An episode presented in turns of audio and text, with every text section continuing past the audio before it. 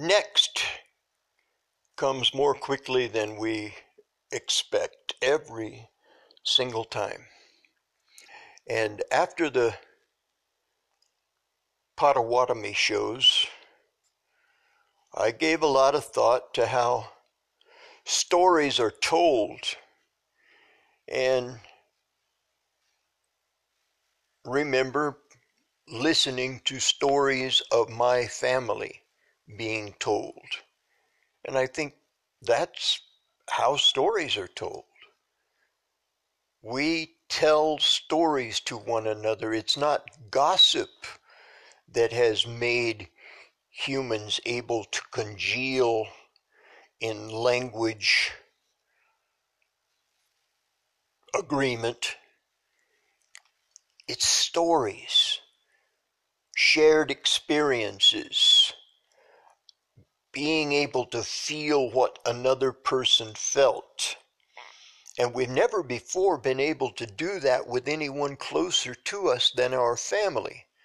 But now, in twenty eighteen and, you know, several decades previously, we are in a state of being entertained practically constantly, even if we are poor people working in the fields. We probably have been able to pick up an iPod for just nothing at a Salvation Army store, and the thing was loaded with, uh, you know, the entire Beatles library or, you know, whatever. I mean, I, I gave a guy an iPod and he was just blew his mind that uh, it was loaded with all of Johnny Cash's whole library and the Beatles' entire library. And, you know, I didn't tell the guy that it was my daughter's iPad and that I had nothing to do with being so cool as to know how to have such libraries in a device so small, but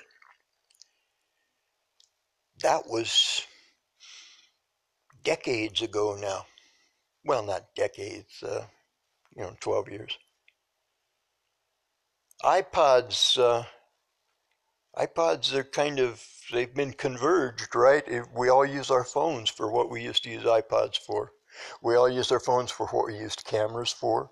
We use our phones for what we used recorders for, what we used calendars for, what we used note takers for. We use our phones for a lot of stuff. Our phones are, if you've been with me long, you know, I think of us as Homo augmentatious or something to that effect, some scientific thing stating that we have changed ourselves into a new species with technology. And there are great numbers of varieties within this particular subspecies of Homo sapiens. And uh, the really arrogant ones say Homo sapiens sapiens. You know, they're beyond the rest of us. They're like twice as smart. Well, anyway, those Potawatomi stories got me onto this kind of idea about how stories are told. And I'm going to tell you a story that Ezekiel told to some folks in Israel a long time ago. And they remembered it for hundreds of years until the time of Daniel and uh, Ezra and Nehemiah and the woman who spent one night with the king and uh, Nebuchadnezzar and Darius and Cyrus, those guys. This story had been being told for, you know, a couple hundred years. By the time it got written down here and attributed to Ezekiel, because the last person that could remember having heard the story said his grandfather told him that he heard it directly from Ezekiel. That's kind of the way it might have gone. So here's going to be the story in just a sec. As promised, Ezekiel seventeen. This is coming from the Jubilee Bible two thousand. On uh, Bible Gateway dot com. Now, I've never read this particular translation, so my reading of this may miss some nuances that I think myself familiar with in the King James Version. Ezekiel seventeen. We'll talk about who Ezekiel was and the world that Ezekiel existed in in the future. I've made my first invitation to a uh, a Christian man who says that he is part of the message that the world needs to hear in the last moments of time. And I figured, you know, he could be the prophet.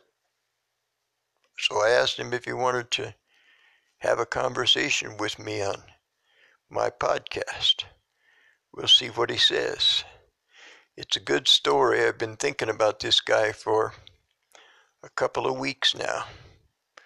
And the key memory that tied me to him was a rock and roll band called Teuton Rock. All right, back to Ezekiel. And the word of the Lord came unto me, saying, now that's capital L O R D that is there, and that is the supposedly unspeakable name of God that Jordan Peterson, for one, and people who believe he knew what he was talking about when he said it, for several million others. People think there's some kind of rule in the Bible that says you're not supposed to say Yahweh. And, uh, you know, serious-minded Jews tremble at the thought. It's like a good Christian saying one of those four or five words that, you know, kind of make you cringe when you use them in polite company, whether you're a Christian or not. It's just rude to make scatological references and sexual references so coarsely in the general run of society. So anyway, it's okay to say Yahweh if you know who Yahweh is. And in fact, the test that any man can use to verify whether the voices in his heads are in fact good or evil is to test that spirit, that idea, that angel of light, by asking it to define the relationship between Jesus the Christ of Christmas card fame and Jehovah, the God who met Noah in the bush and all that happened in between. If you can't say that Jesus is Yahweh, you have missed the point of the whole Bible, and certainly you'll miss the point of chapter seventeen of Ezekiel. But nevertheless, I have to go as far as this one beginning portion of a sentence. And the word of the Lord. Lord, there is the word Yahweh. There's not the Lord. It is, and the word of Yahweh came unto me. The English translators left it, or made it, the Lord, so they would keep the rhythm, because most of the, many of the uses of the name Yahweh are in psalms that were sung aloud in, I should imagine, very skilled choruses, mimicking the noises of angels, they would say. Anyway, it's okay to say Yahweh. And the word that in English is word is a, I'm not a Hebrew scholar, but I do have a Strong's, and I think the word is Dabar, and it takes about five pages in my Kindle to define it in all the ways that it was used in the Bible. So we are saying something more than just an old story. We're speaking from the mind of a man who believed that he was uttering words that came to him from beyond himself, from a being he knew as absolutely almighty. And the word of Yahweh came unto me, saying, Son of man, propose a figure, and compose an enigma unto the house of Israel, and say, Thus hath Yahweh Elohim said. A great eagle, a great eagle with great wings and long members full of feathers of divers colors, came unto Lebanon and took the highest branch of the cedar. He cropped off the principal shoot and carried it into a land of markets. He set it in the city of the merchants. He also took of the seed of the land and planted it in a fruitful field. He placed it by great waters and set it as a willow tree. And it grew and became a vine of many branches, low of stature, whose branches looked at him, and its roots were under him. So it became a vine and brought forth branches and shot forth sprigs. There was also another great eagle with great wings and many feathers, and behold, this vine joined her roots toward him, and extended her branches toward him, that he might water it by the furrows of her plantation. It was planted in a good soil by many waters, that it might bring forth branches, that it might bear fruit, that it might be a goodly vine. Say thou, Thus saith Jehovah Elohim, Thus hath Jehovah Elohim said, Shall it be prospered? Shall he not pull it up by its roots and destroy its fruits and let it wither? All of the leaves of her spring shall wither, even without great power or many people plucking it up by its roots. Yea, behold, being planted, shall it prosper? Shall it be prospered? Shall it not utterly wither when the east wind touches it? It shall wither in the furrows where it grew. And the word of Yahweh came unto me, saying, Say now to the rebellious house, Do you not know what these things mean? Tell them, Behold, the king of Babylon has come to Jerusalem, and has taken its king and its princes, and led them with him to Babylon, and has taken of the seed of the kingdom, and made a covenant with him, and has brought him to an oath. He has also taken the mighty of the land, that the kingdom might be cast down, that it might not lift itself up, that it might keep his covenant, and stay in her. But he rebelled against him by sending his ambassadors into Egypt, that they might give him horses and much people. Shall he be prospered? Shall he that does such things escape, and shall he who broke the covenant be able to flee? As I live, saith Jehovah Elohim, surely, in the place where the king dwells that made him king, whose oath he despised and whose covenant he broke, even with him in the midst of Babylon shall he die. And not with a mighty army, nor with a great company shall Pharaoh do anything for him in the battle when they cast up mounts and build forts to cut off many lives. seeing he despised the oath to invalidate the covenant, when behold, he had given his hand and has done all these things. He shall not escape. Therefore, thus hath Jehovah Elohim said, as I live, surely my oath that he has despised and my covenant that he has broken, even it will I turn upon his own head.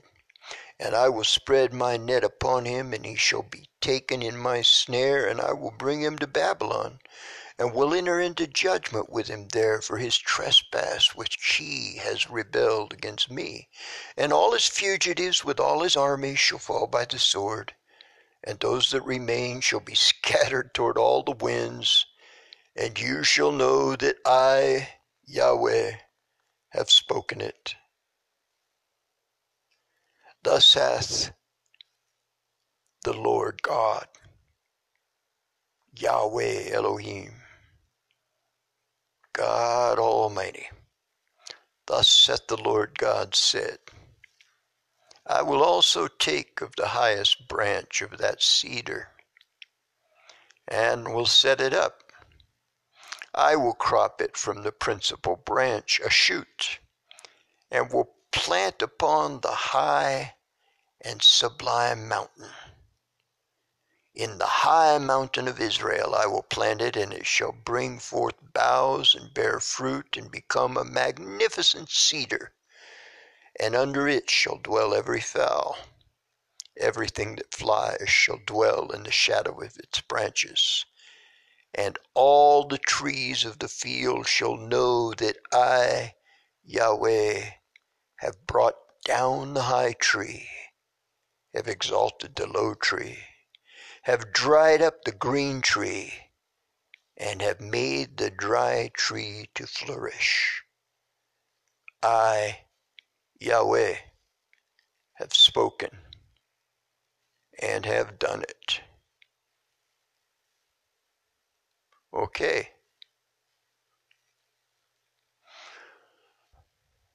Pretty good translation, I must assume. I mean, it tells the story that I'm trying to tell.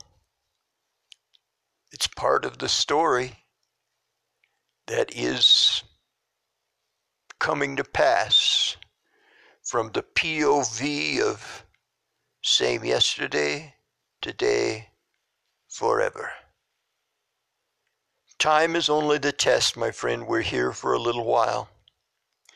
These are absolutely, certainly my last days. No more than, you know, at a stretch, fifty more years. That's a drop in the bucket. But we will follow this podcast with one perhaps tomorrow, where we discuss time from a perspective that I had never seen it from before, the perspective of a uh,